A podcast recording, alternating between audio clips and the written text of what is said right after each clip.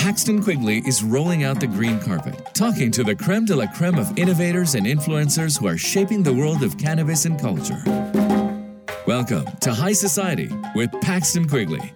Hello, and welcome to High Society with Paxton Quigley. Folks, we are really going to get high today, heading right into outer space. Yes, UFOs, unidentified flying objects. I don't know if a lot of you out there believe in UFOs or don't believe in them, but it turns out that the Gallup poll recently found that 33% of respondents actually believe that some UFO sightings are attributed to alien visitations. Now, in 2019, there were new guidelines for pilots and personnel to report sightings of unexplained aerial phenomena about UFOs. So it seems that the Army and the Navy also is taking this rather seriously. There was a Navy spokesperson that said that there had been numerous reports of unauthorized and or unidentified aircraft entering military airspace in recent years. And he said, the Navy and the Air Force take these reports seriously and investigate them thoroughly. So on to our topic today, UFOs, and our guest, and I'm really excited to have him on. He's become a big star. As a matter of fact, I think he's doing hundreds of interviews in the next couple of weeks. His name is Dr. Avi Loeb, an Israeli-American science professor. He's at Harvard University, and he's going to clear up some UFO matters. Now, he is also chairman of physics and astronomy at, at the National Academies. He's member of the President's Council of Advisors on Science and Technology and chair of the Harvard Astronomy Department. And Professor Loeb has also just written, I got to tell you, it's a fabulous book. It really is. The book is called Extraterrestrial, the First Sign of Intelligent Life Beyond Earth. And it'll be available in bookstores and online on January 26th. And I got to tell you, it's a must read. It will open your eyes up. Professor Loeb, welcome to High Society with Paxton Quigley. How are you today? I'm very well. Thanks for having me. Good. Now, your book, and I'm going to say it again so people remember it, Extraterrestrial, the First Sign of Intelligent Life Beyond Earth. It's certainly groundbreaking, and in a way akin to Alan Hynek's 1972 blockbuster book, The UFO Experience. Is there any kind of, can you say that I'm correct that, you know, because that was a big blockbuster. Will yours be like that too? Well, I operate as a scientist. I don't look back, and I look forward in the sense of looking at the evidence we have. And in this case, it's a particular object that was discovered in October 2017. And while looking at the evidence, there were a lot of anomalies about this object, and I tried to explain them as a natural object that is just like the rocks we have seen before within the solar system, but there were problems with any of these explanations. And so I was forced to suggest that perhaps it's artificially made. I'm not motivated by trying to replicate the stories of the past. I just looked at the evidence, and it looked like a plausible explanation for the anomalies that were seen. And I wrote about it in a scientific paper. And the story became viral. There was a very huge response from the public, of course, and the interest in the subject. And I decided to write the book explaining why I was driven into this conclusion. At the same time, the scientific community was very reserved and pushed back. And I also discussed that subject in my book, the fact that we need more open-mindedness in the scientific community to entertain this possibility that we are not alone, that there might be technological signatures out there, and we should search for them. Obviously, if we don't search for them, if we are not open to discover them, we will never find them. And it's sort of like stepping on the grass and saying, look, the grass doesn't grow. If you don't fund searchers like that, if you discourage young scientists from entering this field, then nothing will be discovered. Now, I want to ask you, it was seen by a huge telescope in Hawaii. Did these people like call you up? How did you find out about it? Oh, it's... okay, can you hear me now? Okay. Now, this was discovered by a huge telescope in Hawaii. When did you see it? And did the observers call you up and say, we found something that's very strange. We think maybe it's a comet. I mean, did you get on the next plane and go there to actually look at it? How did this all come about? Can you tell us from your point of view? Yeah, so the telescope was designed to survey the sky and look for dangerous rocks that may come close to Earth. You know that the dinosaurs were killed by a giant rock, roughly the size of Manhattan Island. And they saw it coming, but they couldn't do much about it because they didn't have astronomers to warn them in advance. And Congress decided to task astronomers, to task NASA at finding 90% of all objects bigger than 140 meters, a few hundred feet, that may come close to Earth. And the Pan-STARRS telescope is the first attempt to survey the sky and look for such objects. And in the process of doing that, it discovered the first object that came close to Earth from outside the solar system. And we can tell that it came from outside the solar system because it was moving too fast to be bound to the sun. And so it discovered this object, reported about it. That's the way scientific discoveries are made. There is an official pipeline where reports come out by the observers. The telescope is situated in Mount Haleakala in Maui, Hawaii. And actually, I visited that observatory. I gave a talk there in July 2017. But back then, it was not known that this object is heading towards us. It was discovered only on October 19th, 2017. So then I saw the report of the observers. And of course, it was interesting, but astronomers thought it must be a comet. That's the typical kind of objects that our solar system has. And if you imagine an object like that coming from another solar system around another star, perhaps, you know, it would look just like a comet. And that was the natural expectation. And a comet is simply a rock that is covered with ice. And when it comes close to the sun, the ice evaporates, and then you get this cometary tail behind it of evaporated gases. Unfortunately, there was no such tail seen around Oumuamua. The name Oumuamua means in the Hawaiian language, a scout, a messenger from far away. That was the name given to the object because it was discovered in Hawaii. So it didn't look like a comet, but then it started showing all kinds of peculiar features. For example, the amount of sunlight that was reflected from it as it was tumbling changed by a factor of 10. And that's very unusual. It means that the object has a very extreme geometry. If you imagine a piece of paper tumbling in the wind, then the area that you see of the paper projected, is not changing by more than a factor of 10. That's sort of quite extreme. And so this object must have an extreme geometry. And when people try to explain the amount of reflected light as it was tumbling, they figured that it must be flat. Not cigar-shaped, the way it was depicted in some cartoons, but flat, pancake-shaped. And then in addition, so people say, okay, well, maybe it's a flat kind of rock, you know. But the problem was that it exhibited an extra push away from the sun. And that is usually the kind of push you get from the rocket effect. When you have a comet, when gases evaporate one way, they push the rock in the opposite direction. But there was no cometary tail. So the question arose as to what is pushing it. And the only thing that I could think of is sunlight reflecting off its surface. But in order for that to be effective at pushing it, you needed the object to be very thin, sort of like a sail. And a sail on a boat is being pushed by wind reflected off it. air reflected off it. And in this case, it was light reflecting off it. And that's called the light sail. And we are currently developing this technology for space exploration. Our own civilization is trying to use it.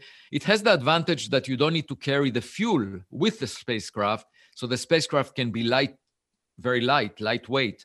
And perhaps another civilization mastered this technology.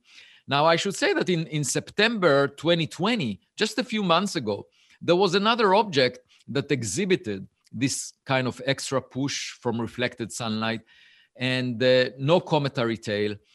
And it turned out that this object was a rocket booster that was kicked into space in a mission from 1966 to land on the moon. And clearly in that case, we know what the object is. It's very hollow, and that's why it's getting pushed by sunlight. It's very thin. We know that it's artificially made because we made it. The question is, who made Oumuamua? And where do you think it came from? Do you have any ideas about where you think it could have come from? Well, another strange thing about it, and I describe it in the book, is that it was sort of parked in the public parking lot of our neighborhood. And that is the frame of reference where you average over the random motions of all the stars in the vicinity of the sun. It's called the local standard of rest. And this object was at rest in that frame, sort of like a buoy sitting at rest on the surface of the ocean. And then the solar system, like a ship, bumped into it. So the relative speed between us and this object was just because the sun is moving in this frame. And so that implies that you cannot relate it to any star because only one in 500 stars are so much at rest in that frame. So we don't know where it came from, and we don't know what its purpose is. The fact that it sits in that parking lot, so to speak, so that you can't really tell where it came from, which house this car that is parked in the public parking lot came from. The fact that you can't do that may imply that it's a member of a grid of objects filling up interstellar space that is used for navigation or as relay stations for communication. Who knows? But the key question is not so much where it came from, but what its purpose is. Is it space junk, or is it put there for a purpose? And do you think it could be space junk? Yeah. What are you thinking about this? Is it something that we should be maybe nervous about? What is your whole idea of what it is?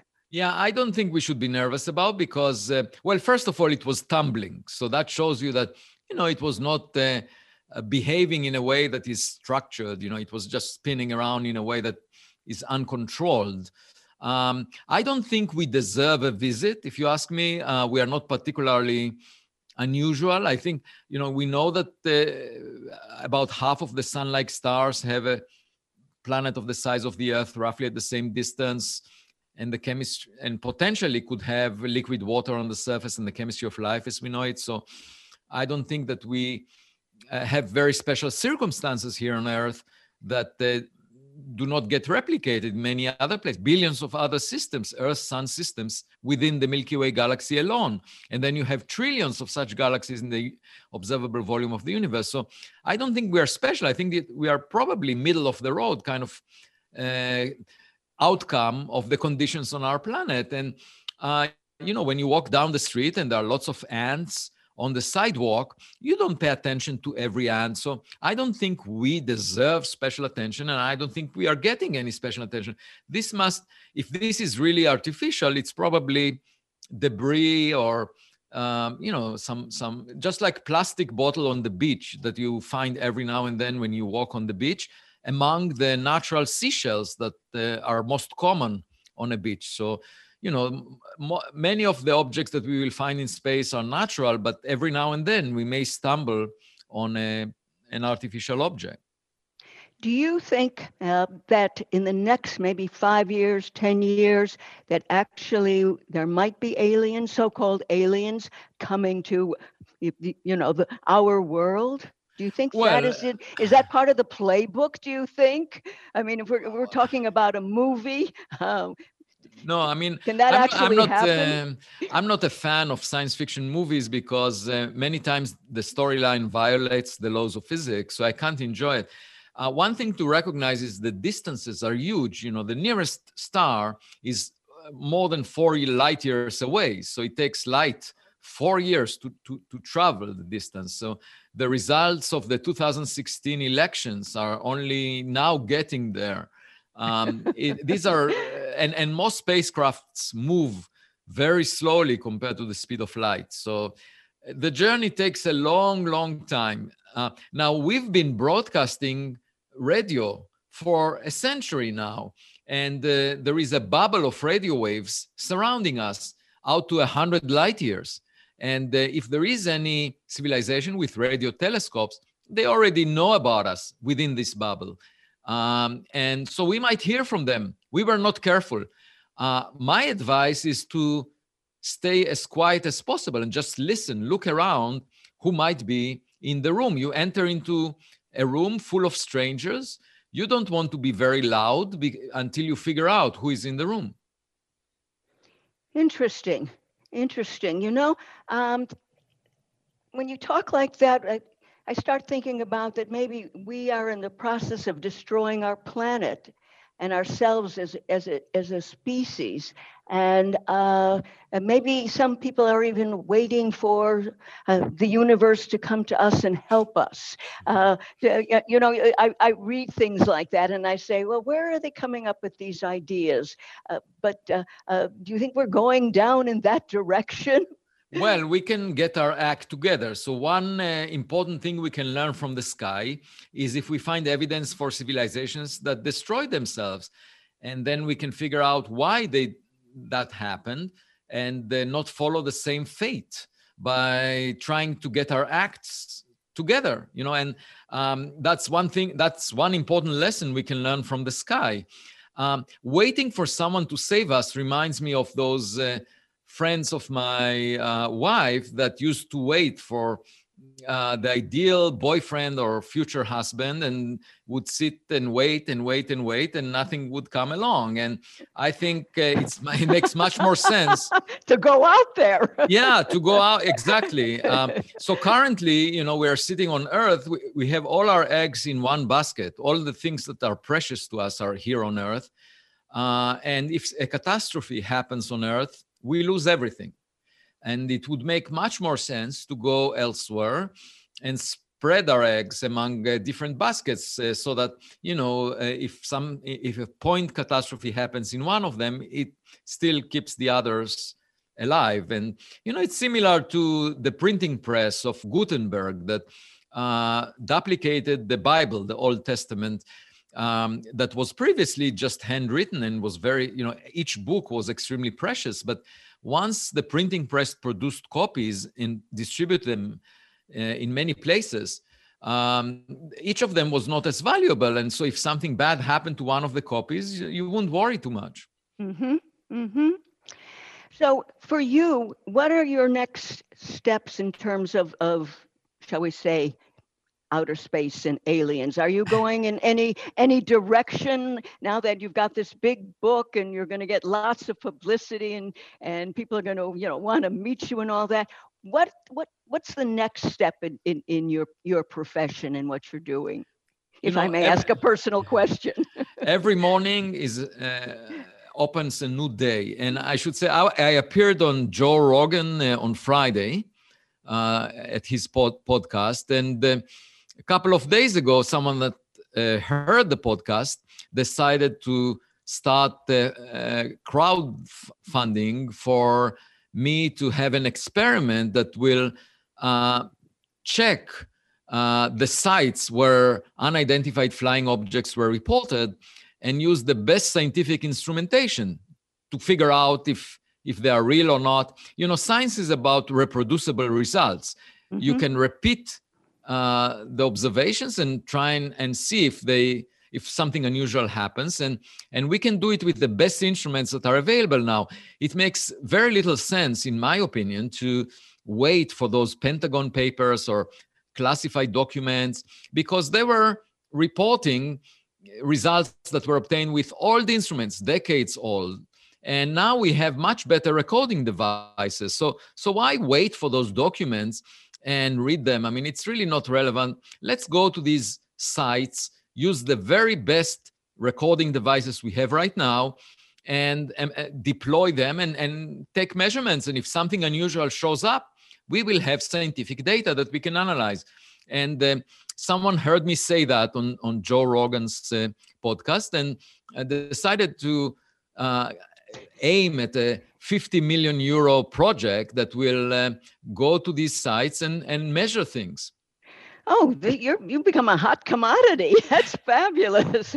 I like what you're doing. Now, to be a little more serious, in your introduction, and I'm going to read this, in your introduction to your book, you say, you ask if humans are prepared to confront the fact that terrestrial life is not unique, nor perhaps even particularly impressive.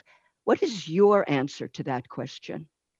Yeah, I'm approaching our existence from a point of view of modesty. I think it makes most sense to be modest, because if you look at human history, starting with Aristotle, he argued that we are at the center of the universe. He had this mental picture of the Earth sitting in the middle, and there are all these spheres around it. And that held for 1,000 years until Copernicus and Galileo argued that actually the Earth moves around the sun. It's not at the center of anything. And the sun, we know now, moves around the center of the galaxy, and the galaxy moves in some random direction. There are trillions of galaxies like it in the universe. We are really not in a privileged position, okay? And that shows you some modesty. It teaches you modesty, because we are not privileged in any way. And I think the same applies to life. We tend to think that we are at the center of the living unit. Maybe we are unique and special. Maybe we are the smartest kid on the block. That is probably not true. When my daughters were young, they thought that they have very special qualities, but they matured as soon as they went out to the street and saw other kids and went to the kindergarten, because then they saw kids with similar qualities, or maybe even better qualities. And our civilization will mature as soon as we see others. But for now, some people have this illusion that we are unique and special. And I wouldn't say just some people, I would say the mainstream of the scientific community is not even willing to discuss. There is a taboo on discussing the possibility of searching for technological signatures out there. And I think it's really inappropriate, unhealthy, because we know that the Earth-Sun system is a common occurrence in the Milky Way galaxy. And why would we be arrogant enough to say, let's not even search? I think the more conservative assumption would be to say, under similar circumstances, you get similar outcomes. So the most down-to-earth approach would be to say, they must exist out there. Let's just search for the signals or signatures of them. We can search for objects that they left us in space, and Oumuamua may be one of them. Why is that a problem? Why should there be a taboo on discussing it? I find that the current culture, scientific culture, holds exactly the opposite opinion to what it's supposed to hold. And especially when the public is so interested in that, the public funds science. And the scientists should not shy away from questions that the public is interested in. Now, even if there is nonsense being said about the same questions that you find in some fiction books and so forth, that should not prevent scientists from addressing these questions seriously, with the best scientific methodology. Who cares about what, when in the Middle Ages, there were arguments why a human body should not be dissected. That did not prevent modern medicine from developing. You can ignore all the wrong statements made and develop, using the scientific tools, develop modern medicine and do operations to human bodies, and not worry so much about what people said that make, in the Middle Ages. I understand that. Now, tell me, what is your next project? Do you have a next project, another book that you're working on already? Well, are you laying low? Give us a little hint of what's coming next. Every week or two, I write an essay for Scientific American, and I've read some of them. Yeah, so those are the seeds for my next book, and I just need to decide which seed would give the most beautiful blossoming, result. But the seeds are already there. And in terms of my scientific papers, I just had a paper accepted for publication yesterday, explaining where did this rock that killed the dinosaurs come from. It was a puzzle as to the origin, the source of this giant rock that came down on the dinosaurs. And in this paper that we just got accepted, we explain its origin. And you're not going to tell us because you want us to go and read the article on Scientific American. There will be an essay. I submitted it this morning. I just wrote it yesterday. There will be an essay in Scientific American that was just accepted for publication. My actual scientific paper will appear in a few weeks in Nature Magazine, Scientific Reports. But I'm not allowed to reveal the content. There is a press embargo. But I'm just telling you the subject on what, that excited me this morning. I submitted. Yes, let's hear. Give us a little hint. No, so every morning is a new beginning, and I never rest on my laurels. And I, what is exciting for me in science is the continuous wonder about the world and trying to figure out things about it. And, it's not really about us demonstrating that we are smart, maintaining our image, avoiding mistakes. It's not that. That's what many scientists focus on, trying to preserve their image and be. It's really about figuring out what nature is. And, in the process of doing that, just like a kid, sometimes you make mistakes, but it's an exciting process to figure out what nature is. And that's what I enjoy doing. And, I grew up on a farm in Israel. And as a kid, I was doing just that. And I tried to maintain as much as possible my innocence of curiosity and not pay much attention to ego-motivated agenda, And I don't care how many likes I have on Twitter. This is completely irrelevant for me. And what are the labels that I get in my leadership positions? I still try to address, the evidence that we get in the scientific work completely as it is, and not worry about the implications that it might bring to my career. Well, I wish we could go on talking because you're fascinating and you can talk a mile a minute and give so much information at the same time. I want to tell everybody again, Professor Loeb and his book is called Extraterrestrial, the First Sign of Intelligent Life Beyond Earth. And it will be coming out in another week. And I'm sure it could end up being #1 on the bestsellers list. And Dr. Loeb, I'd love to have you on again. And when you find another something out there, whether it's a cylinder or more than that, we'd love to have you on and get the latest on what's happening out there in outer space. And I'm going to say something now in Hebrew. Tell me if it's right. Toda Rabba. Toda Rabba. Yes, Toda Rabba. That means thank you.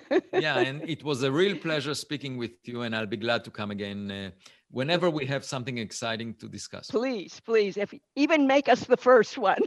Okay. By the way, it was Steven Spielberg when I met him that at the honorary degrees dinner at Harvard that told me, if you meet an alien, please contact me first. Yeah, he wants the rights. The movie, I understand that. By the way, there are 7 filmmakers and producers from Hollywood that contacted me over the past few days, and I just told my literary agent that if a film ever comes out of this book, I want Brad Pitt to play my role. Of course. What else, right?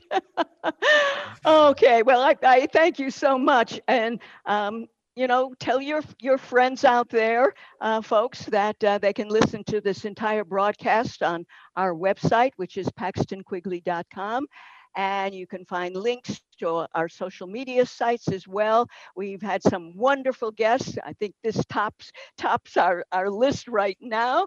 And so again, we appreciate the wonderful informative guests that we have, like Professor Avi Loeb, and we appreciate our audience. And feel free to get in touch with us at any time. We're a talk show, but we all do listen to you. And I'd also like to thank our listeners who purchased my recent novel, which is called Just Try Me. And Professor Loeb, I want you to know about my book. It's called Just Try Me. Okay, and I will try you. It's on Amazon. Yeah, try me. And it's on Amazon.com. So listeners, please stay safe. I'm getting serious now. Wear a mask. And if you have to, stay home. Folks, we can beat this virus if we work together. Thanks for everything. I'm Paxton Quigley.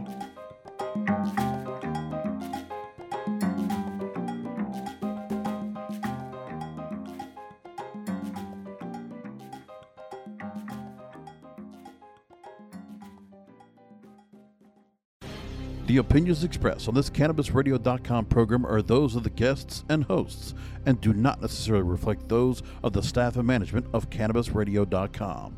Any rebroadcast, republication, or retransmission of this program without proper consent is prohibited.